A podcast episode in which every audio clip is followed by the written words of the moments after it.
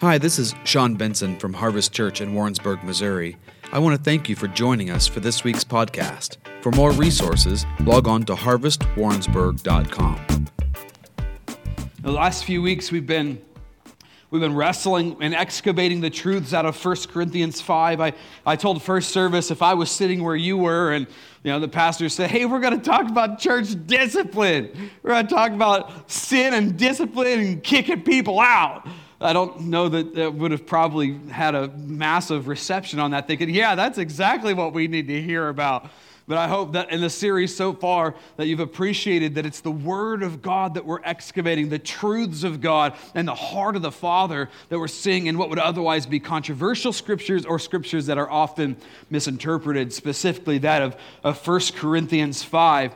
Uh, by way of reminder, 1 Corinthians 5 is the point where it's the passage where the the immoral believer, the, the believer who is caught uh, in a lifestyle of unrepentant sin, where a leader in the body of Christ begins to address that in the corporate setting of, of a church context. It's the only scripture that I know like that. And so it makes sense that we would, that we would take a peek at that, that we figure out what that pattern was. You know, how exactly did that leader address those issues? I, I want to remind you, though, that we're not talking about general sin in the church. And we're not talking about general sin in a believer's life. If we were, how many of you know we'd all be in trouble? Right? There are none perfect. You know, I'm, I'm working. I'm working it. I'm repentant. I'm moving towards Jesus. I look more like him than I did yesterday. Amen? Right? But I haven't arrived yet. The Apostle Paul even said, I, am not going to propose to you even for a second that I've arrived. I haven't arrived there yet, but I'm on the journey. And some of you, you're on the journey with me. We're not talking about general sin in the camp. It's not the general sin that has the ability to leaven a church. It's the hidden practice sin, the intentional sin, you know, that which is celebrated, that which is promoted. We talked about this last week. That is promoted, that is celebrated, that is tolerated, or that's released by a leader. And many scholars believe in 1 Corinthians 5, we're actually dealing with a leader right? So so this isn't a general sin. This isn't someone who is struggling and trying to work through even the believer that continues chronically to fall into the same stuff. That's not who we're talking about here. What we're talking about is the believer who has intentionally embraced his sin. Remember it says sin such as it's even not even found in the world so, this is abhorrent not only to the church, or at least it should have been, it's also to the world. Even the people in the world who don't know Jesus, who are steeped in their own sin, are looking at this individual and going, dude, what in the world? What were you thinking? Why would you engage in that kind of behavior? We're talking about an individual who knew what he was doing was wrong, but still continued to embrace it anyway, not the believer who's struggling through their issues. Can you understand the difference? It's a huge distinction as we begin to look to try to create doctrine out of this otherwise usually misinterpreted passage. The, the problem that we come to with 1 Corinthians 5, I think, is largely this. It looks like the Apostle Paul comes out of the blocks pretty harsh, at least from my estimation. It, it, it, looks like he's coming out, and, and, and not just harsh, but also contradictory to all of the other passages that he wrote to all the other churches in respect to how leaders should deal with, or Christians in general, should deal with, with sin. It, it, looks to be, to be contradictory to all of those things, but I want to submit to you, and I think that you're beginning to see as we have journeyed together, that it's not contradictory at all. You know, we are actually charged as a, as a first line of offense to approach the issue with humanity in general, with any other individual, that we are charged to approach it in meekness and humility, out of love, with the aim to restore such a one. That's actually what the word says, and I want to submit to you, I believe that's actually what's happening as we really get into the depths of 1 Corinthians 5. I don't believe that he was contradictory at all. I believe there was just an invitation for us to go deeper with Jesus to understand what it was he breathed into these scriptures. Right? Are you with me so far? Galatians chapter 6, it also, this is just a bit of a reminder just to bring us up to speed. I know there are some new faces that are out there. I want to make sure that you understand where we're going today as we wrap up really this section. Now, Galatians chapter 6 actually defines for us what love looks like. Remember, we come into these confrontations out of love, motivated by love, with the aim to restore such a one, but it actually defines for us what love is. Can I just submit to you what it is not for a second? Uh, love is not a, a rebuke bless you, peace to you. be warm and filled. See the power of that? See that? Silence the critics right here, just like that. you know, so we're talking about Galatians 6 defining love for us. Sometimes somebody will say something like, well, you know, it, it's, it's, it's, it's loving. It's loving to, to rebuke everybody. Uh, it's only loving to rebuke everybody if you're coming in humility, meekness, gentleness, and, and, and, motivated by love with the aim to restore somebody. If you're just simply coming in to rebuke somebody, you're coming in the wrong spirit. You know, so love is defined for us in Galatians chapter 6 as the ability to one, like define someone who's walking in a lifestyle of sin, but then to lay our lives down to partner with them for their wholeness and their success. That's actually what it doesn't say that, that love is just rebuking them. It doesn't say that love is just just kick them out the door. You don't want them in your church. That's not what it says. It says we are called to lay down our lives for the brethren. You know how many scriptures that we have that talk about this? Consider others as better than yourselves. Whoo, that's a doozy. Right? We are actually called to, to lay down our lives and invest our lives in the people that are in our sphere of influence. And I would submit to you that it's in this context of family and, and, and individual relationships that we actually have the grace to do so and the desire to see them make it into success. If I don't know you, I may not be as invested, but when I know you, man, I'm so inclined to partner with you, to pour out my life with you, to make that investment. It says this is what love looks like. It's not the rebuke, it's not the kicking out, it's not punishment. It's not punishment. It's you investing your life into those who need what you have to offer. And guess what? Everyone in here has something to offer. Somebody in your sphere of influence right now needs what you have to offer. Somebody in your sphere of influence. Like, do you think that God made a mistake? We're just going to rabbit trail just for a second. Do you think that God made a mistake by placing you in the family, in the friend circle, in the community, in the county, in the state that you live in? No. Did, did you think that maybe it was all just your choices? Do we think maybe that God had something to do with it? And if God had something to do with it, if God's breathing on your life and you've been strategically planted here in this place with this sphere of influence, I want to submit to you, He did that on purpose because you have something unique to offer those individuals that are around you. And love looks like actually offering it, not just rebuking everybody with your truth blaster cannon. That's wrong. Bam! Take that, sucker. You know, oh, you don't like it? Well, the Bible says that's not that's not what it defines love for us as, right? And this is an environment where, we where we call the gold out of people. You, you want to find dirt? It's pretty easy. It's all around, it's everywhere. You want to find stains in my carpet? Just open your eyes and look. it's all there. Right? It, it, it's easy to do that. It's a lot harder to see what God sees and to partner with Him to pull what God sees out of people. Man, brother, you're called to more than this. You were called to better than this. Man, stop that stuff. That's not going to serve you and your family well. And I'm willing to intercede over you. I'm willing to be broken with you.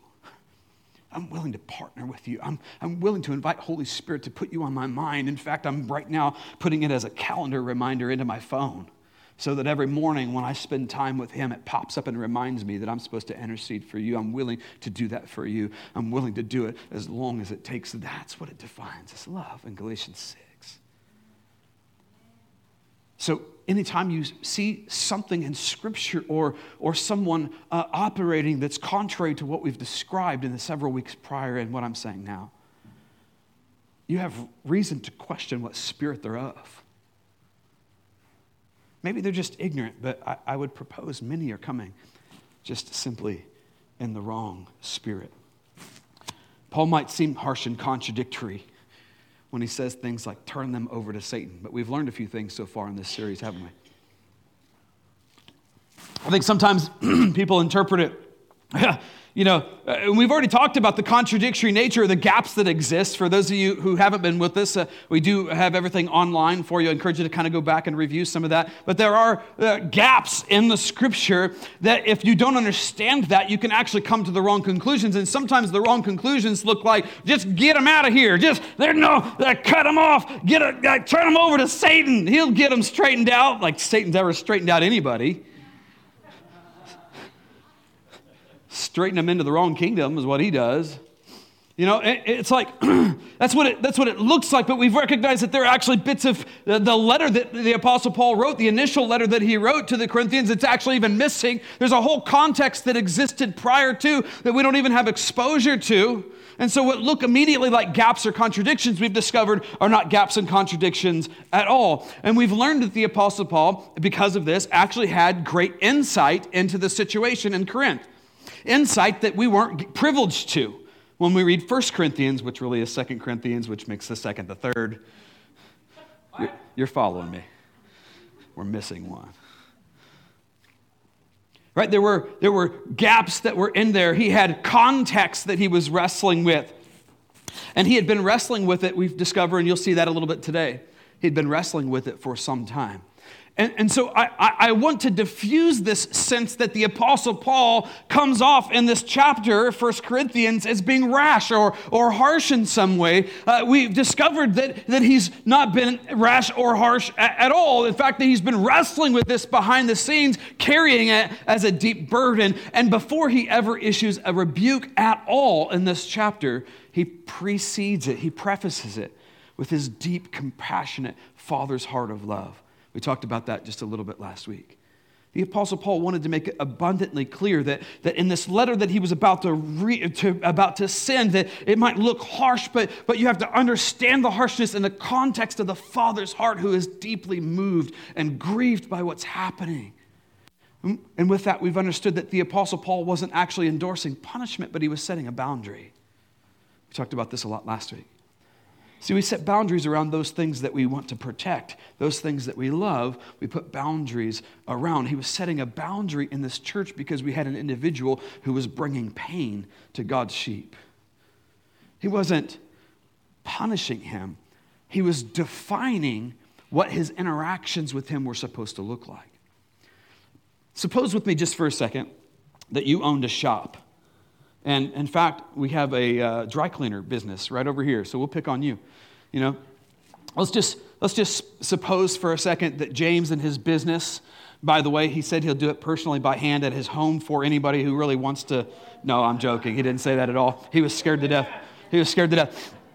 No, let's just suppose for a second he has a sign posted on the outside of his business that says something like uh, no shoes, no shirt, no, no business, no service. Anybody ever seen a sign like that? So, is it punishment then on behalf of the store owner to refuse service to somebody under, that, under those circumstances? Is it punishment? So, you've got a beach bum comes up off the beach, he's half naked, you know, got sand all up. Sorry, that's a movie quote that should not happen today. see that? That's a filter. Did you see that? that I'm, I'm actually doing better. he's got sand everywhere and sweat everywhere, and the, the store owner says, Hey, uh, uh, unfortunately, you know, we, we, have, uh, we, have, we have parameters here. We have a boundary that we've set here. You know, is he punishing the person who's coming to be a patron of his store? No, no, he's just set a boundary and he's not compromising that boundary. It's not punishment, right? He's protecting his store, he's protecting his people. And the, the, the good thing is there's, there's actually a pathway. If you want to be a patron in our environment, you just simply have to put a shirt on. Put your shoes on. It's easy. It's, it's not a big deal. I'm not punishing you. There's a pathway. You just have to follow the pathway. Well, for our believer in the church of Corinth, that drawbridge, that pathway through the front gate was repentance. The believer only have to just simply repent. That's it. So the Apostle Paul is not punishing him. He's setting a boundary. He's saying, in this environment, you can't hurt people. In this environment, there's a, there's a pathway, there's a prescription for what it looks like for you to have interaction with me and with our people. And this is it. This is the pathway. What you're doing now is not going to work here. You understand?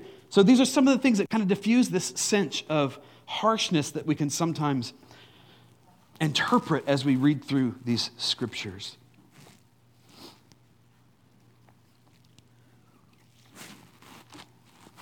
And what I neglected to say is this I think one of the gaps that exists in 1 Corinthians 5 is that the story doesn't actually end there.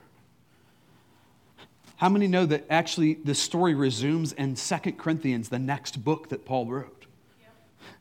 So all, all we get in 1 Corinthians 5 is the can of worms opened up. You're like, okay, wow, there's a big O issue right there in that church, and the Apostle Paul is addressing it. Seems like he's a little bit harsh. We have no idea what the church actually does with his admonishment. What are they going to do? Well, we don't know. Well, we were left off of that. Well, it starts, it resumes in 2 Corinthians chapter 2. Did you know that? See, you have to listen to the last part of the story to understand everything else that happened in 1 Corinthians 5. If you don't have the end of the story, you're going to come to some wrong conclusions. So let's take a look at that this morning. 2 Corinthians chapter 2, starting in verse 4. We're just going to reiterate some things because the Apostle Paul reiterates some things. He says this For out of much affliction and anguish of heart, I wrote to you with many tears. Not so that you would be made sorrowful, but that you would know the love which I have, especially for you. Can you see the Father's heart just dripping off of the page? You have the Apostle Paul. Remember last week we said this was the founder of the church. Like, this is the guy who actually laid his life down. The Bible is super clear about this. He laid his life down for her. There's nobody more invested in her success than this man. And he's coming now and he's saying, Look, I, I, I want to be super, super clear. Even again, as he's, as he's issuing the wrap up of this issue, he's like, I want to be super clear. Like, I was moved to a place of intercession. I saw this thing happening in your midst, and I needed you to know that if that thing was, if that thing remained unchecked, it would be the death of you. It would destroy you. And it says he was in anguish. So we understand he was wrestling with this for some time before he ever even wrote the letter. So the Apostle Paul's not being rash. He's been wrestling with it, and his wrestling with that actually moved him to the place of intercession. And that intercession was with tears.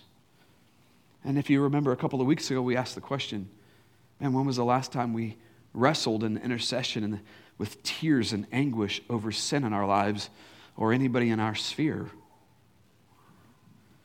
And, and, and if, that's, if that's not what's happening in our lives, I, I want to propose that, that we're not beating with the heart of the Father.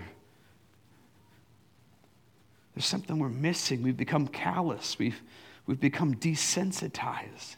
We're bombarded every billboard, every magazine, every, you know, our kids in schools. I don't know how many times I heard my kids say, it's not that big of a deal. I hear that language at school every day. I'm like, that's fine, but you're not going to see it on my TV. yeah.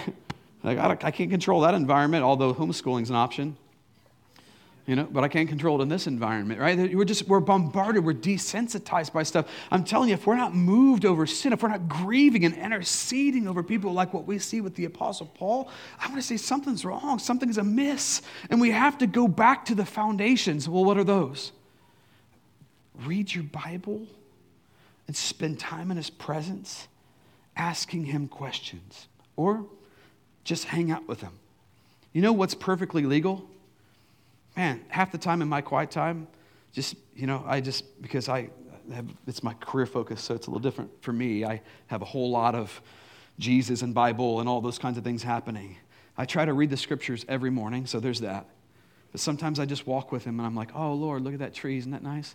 And he just smiles on our time together. The peace of God comes in. We just hang out. I don't have to say anything. He doesn't have to say anything to me.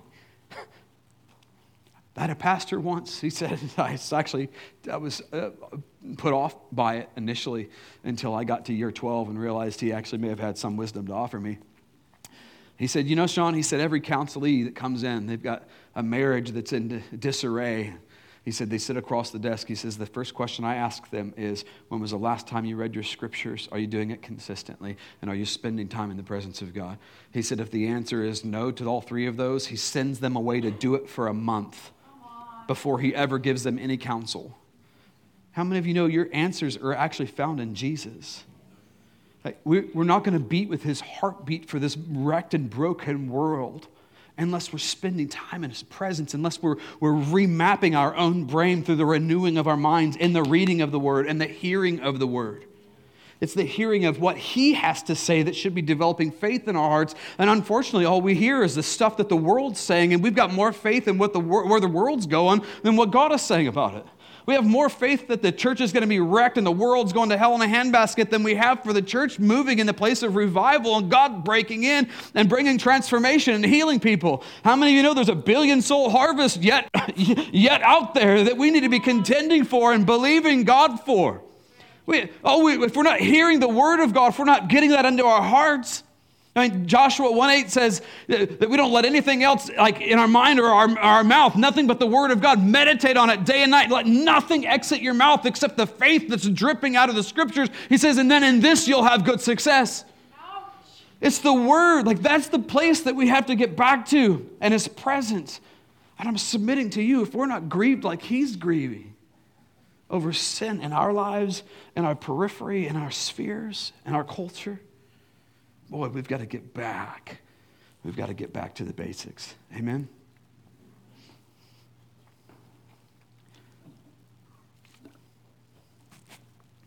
Verse 5. He says, But if any has caused sorrow, he has caused sorrow not to me, but in some degree, in order not to say too much, uh, to all of you. Well, the Apostle Paul here is not making light of his own anguish. He's not trying to be like falsely humble uh, in, in this passage. He's simply saying, listen, I, I'm actually not in the church every Sunday, but you all are. And so, if anybody's going to be deeply impacted, it's more you than me. And he's simply just trying to point that out and draw out the gravity of the situation. Because if you'll recall, when we started out, this church wasn't mourning. They weren't mourning, they were celebrating. What kind of sin has the ability to leaven a church? One that's celebrated. And so he's, he's reminded them, he's saying, guys, you've gotten callous. Like, this is a huge deal that this is happening, and I'm the only one that's mourning. And by the way, he calls them into mourning, saying, well, You should have rather mourned, but instead you were arrogant. You understand? He's not asking them to do anything that he wasn't already doing. You see that in that previous, uh, in that previous uh, verse. He's, he's in anguish, wrestling in intercession with tears over this situation. He's in mourning over them. Verse 6. Sufficient for such a one, he says, is the punishment which is now inflicted by the majority. So now what's happening? Is that all right if we go verse by verse? it wasn't going to happen any other way. Sufficient for such a one is the punishment inflicted by the majority. Well, what, what's happening here? Well, we know this. We know that the Apostle Paul set in elders in every church that he planted. You know, most churches, this one included, believe in an elder form of government. Okay? So we have elders here. It's not just, not just a, a Shawn and Misty show. Well, we have others who bring undergird and strengthen and support and help to lead from behind the scenes. Right? So we know that there was an elder government at Corinth. It would seem that that elder government came together listening to the very same words that you and I are listening to in this letter. And that, that, that they took it to heart. They took it seriously what the Apostle Paul was saying. You know, what, what had they done prior to that? Apparently nothing at all. Had they addressed the issue at all? It doesn't appear that they have. Did they ever preach a message about those kinds of things? It doesn't seem that they had. They were arrogant. They were promoting it, they were celebrating it, and it was beginning to be destructive force in their midst. Sufficient for such a one as the punishment. We're talking about, wait a second, I thought, I thought that this wasn't, wasn't, I didn't think that there was punishment mixed into 1 Corinthians 5. I, I don't believe that there is. See, the, the word for punishment there can actually be rendered a verbal rebuke. So the verbal rebuke that you guys gave is, is punishment enough. In, in fact, the Aramaic is translated as such. In the Aramaic, it says this Your triple rebuke, so I guess there might have been three elders, I don't know. Your triple rebuke is enough punishment. And the Passion Translation decided to go that route as well. And in that translation, verse 6 is, is like this It says, I believe that your united rebuke has been punishment enough for him. So, what happened in this church? Well, you know what I think it's saying it happened? I think that the leaders of the church finally woke up and they went and had a conversation with this young man. That's it. They had a conversation. What had they done before that? Nothing. This is the first conversation apparently that they had, and, and it was evidently a very, very good conversation. Like, so in other words, they went to him, they confronted him on the sin issue in his life, and he was like, Oh God, you're right. I didn't see it like that before. I didn't know that I was leavening this environment like that and it actually moved him to a place of repentance. But doesn't this sound strangely similar to what the Apostle Paul said and what literally every other scripture on sin says that we're supposed to do? Remember last week, I think it was last week, we talked about Luke chapter, uh, uh is it chapter? Yeah, Luke chapter 17. It says, if you have a brother who's in sin, rebuke him. And, and if they repent, then forgive them. So, isn't that suggesting there should be a process? Where you at least give someone an opportunity to speak for themselves, to hear what and weigh what you have given them. Uh, by the way, that's not a license that some people will take that, license, that, that scripture, they'll make it a, a license not to forgive. Well, it says if they repent. Uh, it's not a license. There's no, it doesn't mean that like what you think it means. You have to interpret the one scripture, Luke 17, with the entirety of the Bible. And Matthew 18 says that if you harbor unforgiveness in your heart when you've been forgiven so much by Christ, the Father in heaven won't forgive you. What does that mean? Well, last I checked, if I'm unforgiven, I'm going to hell. That's a big deal, folks. So we're not giving a, like Luke 17 isn't a license for you to harbor bitterness and unforgiveness in your heart. The point is that we are supposed to release forgiveness, but if they do, the aim is actually to restore such a one. The point is that we're supposed to give them an opportunity. All of the scriptures on this subject report that we're supposed to give them an opportunity to repent. And that's precisely what we see in the church of Corinth. The Apostle Paul, it looks like, when you read the letter, it looks like he's saying, don't even give the guy an opportunity, just kick his butt straight out the door. Forget about it. You don't need to hear, I've heard enough. I don't need to know. I don't need a face to face. Just kick them out. But the Corinthians church didn't seem to do that.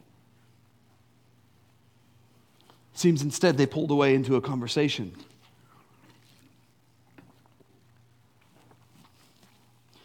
Verse 7.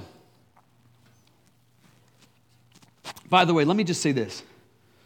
I like this because I get to say more second service and there's no Chiefs game, so I have free rein.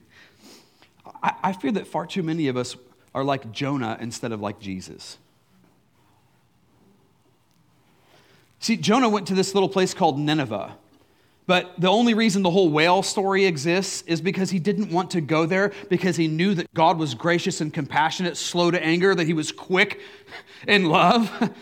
that he was quick to, to recant, that he was quick to, to uh, impatient with people who actually repent. And he was like, no, they deserve it. So he wouldn't go. God sends him in a whale, deposits him on the island. I, wonder, I, think it seems to me that, so many, especially in this social media era where we feel like we're the long arm of God's wrath against every person that says something theologically that's not completely in our little box. Right? It feels like we're more like Jonah who would say, No, I, am not gonna, I, I'm not going to push for repentance and restoration because they deserve everything they get. Well, you know what? You deserve everything you get. I deserve everything that I get. But for Jesus standing in the gap and taking what I deserve to give me what he got as a reward. I get his inheritance not because I was so good, not because I was so amazing, but because he was so amazing. And like my how we've so quickly forgotten the mountain of debt that we were forgiven. This is Matthew 18 again. The mountain of debt that we ourselves were forgiven such that we would be like Jonah and we would be willing on behalf of God to retain their sins. I don't want to be like Jonah, I want to be like Jesus. I want to be like Jesus. And you know, it's the strangest thing. Uh, people who were filthy, wrecked sinners, whose righteousness was of filthy rags, flocked to that man. man if he was like what we think 1 Corinthians 5 should be like, If he's like we traditionally interpret it, why would they ever flock to him? Listen, we even talked about a story this morning. Mary Magdalene coming with her hair and the, all that. You understand? She was saved at that point.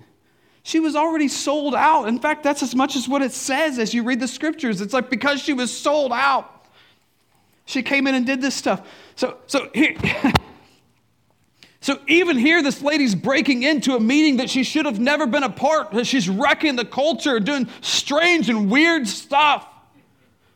And Jesus is like, what this woman did to me today is going to be forever preached in the Gospels. This was amazing. This was an extravagant act of love from this woman whose past is sordid, to say the least. Jesus is inviting all kinds of colors, all kinds of shapes and sizes to come. It's not, it's not just the sinners of the world that he was meek and gentle with, it was the sinners in the church too.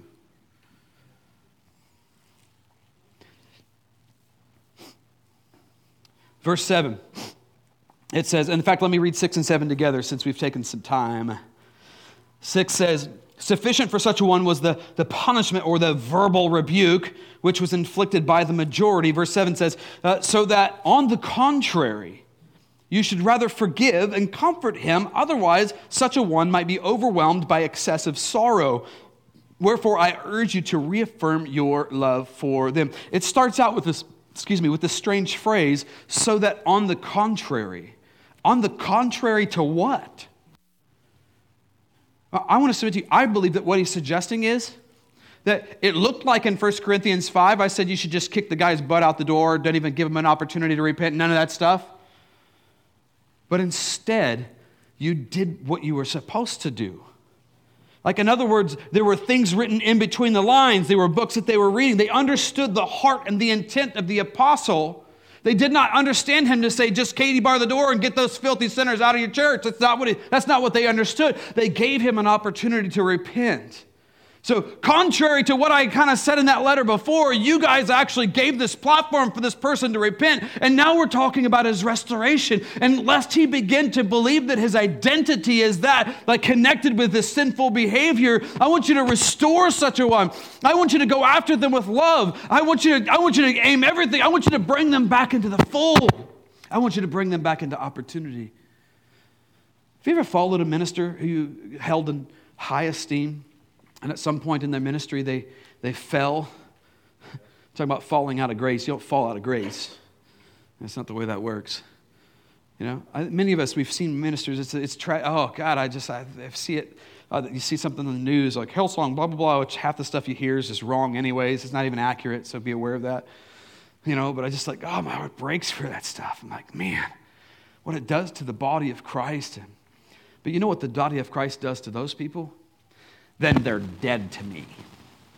Everything they ever said, everything that they ever did was, was worthless. If they had that sin going on behind them, everything they ever said, everything they ever did is, is void. You know, we're not reading that in this passage at all. You're talking about a guy who was steeped in a filthy sin that even the world despised. Right? And immediately the Apostle Paul is like, hey, he's coming through the front, he's coming through the front gate. He's repented.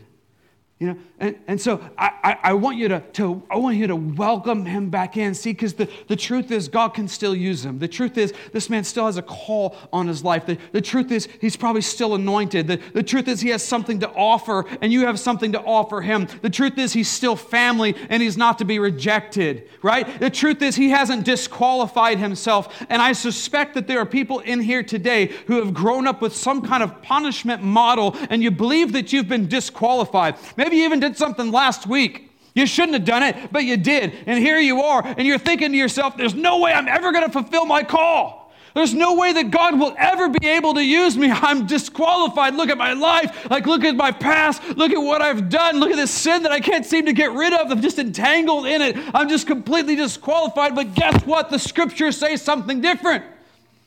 You're not been disqualified. Like, your ability to disqualify yourself is not bigger than God's ability to redeem you. Now, let me be clear you can ruin your life.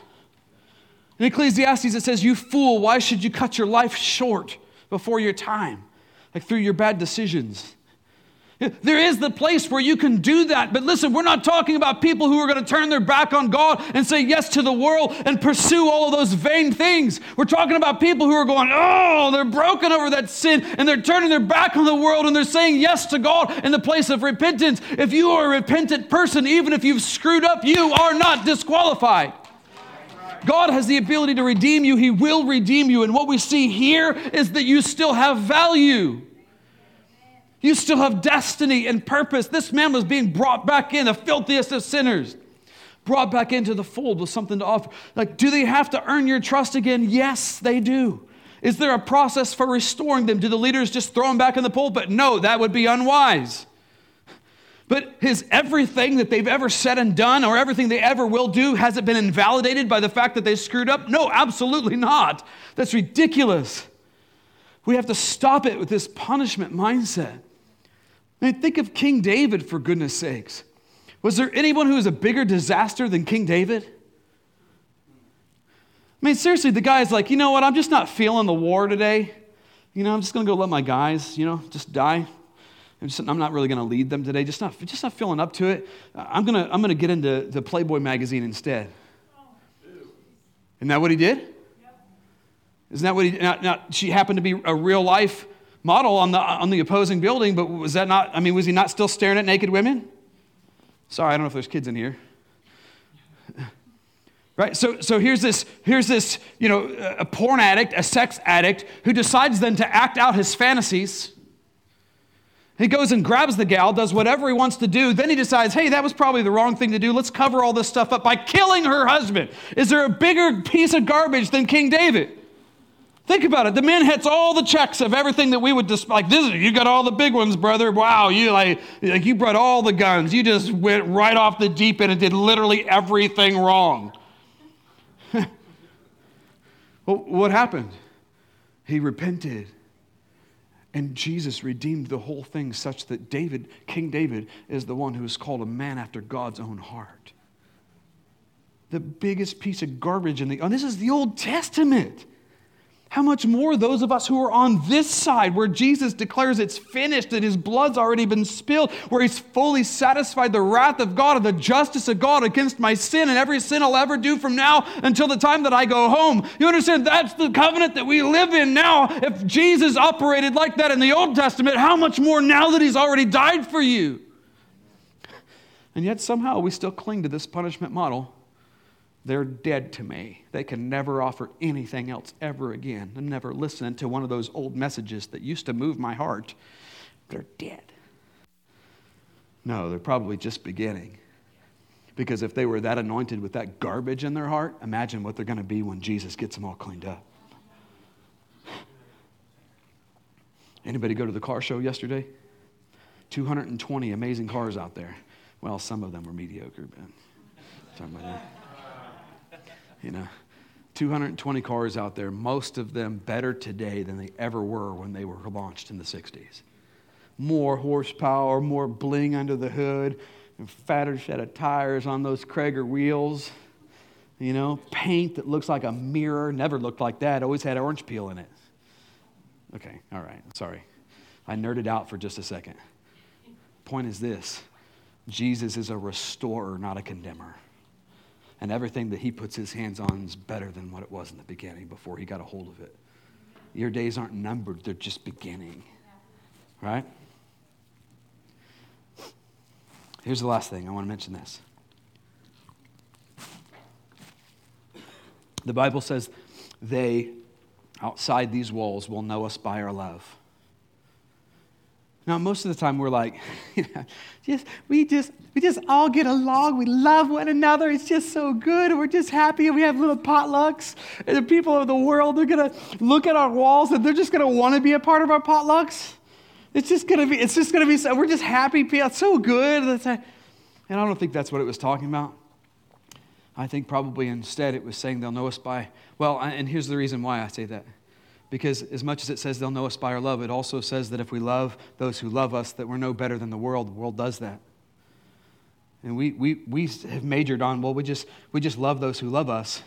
And that's where we stay. And we think the world's going to know us by that. I, I want to submit to you that I think that they're going to know us by our love when we're persecuted by other believers, when we're experiencing pain at the hand of other sheeps, sheep. And when we're dealing with a guy like 1 Corinthians 5, unmoral believer, and we don't abandon them. And we don't just kick their butts out of the church because we don't want them kind in here. But rather, we decide to do what Galatians prescribes, and that is we lay down our lives for them, we intercede for them, we shed tears like the Apostle Paul did for them. We partner with them to call them into the God given glorious destiny that they have. You know, I think when the world looks into the church and he sees us doing that, I think that's when they'll know. And that's when they're going to go, oh, I'd like to go there. I don't know what kind of church you guys want, but that's the kind of church that I want. That's what we've been working so hard all these years to try to create here. That's why when you look around, we have ex homosexuals, ex drug addicts, you know, ex convicts. ex porn addicts, and all kinds of other stuff. Just start asking around. Start asking for some testimonies. There's some, there's some doozies out there. And let me just submit to you, you're more than welcome here because we see the glorious purpose of God on you. Now go get your friends. you know?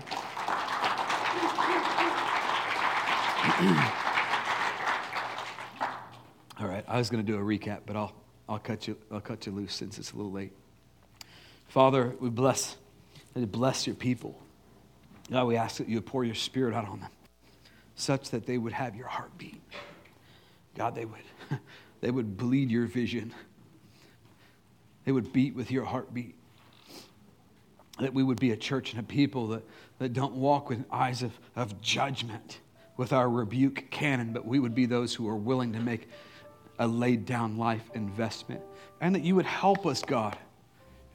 If we've been wired with this punishment paradigm and we've been applying that paradigm to the scriptures, God, would you help to, to reprogram the way that we think?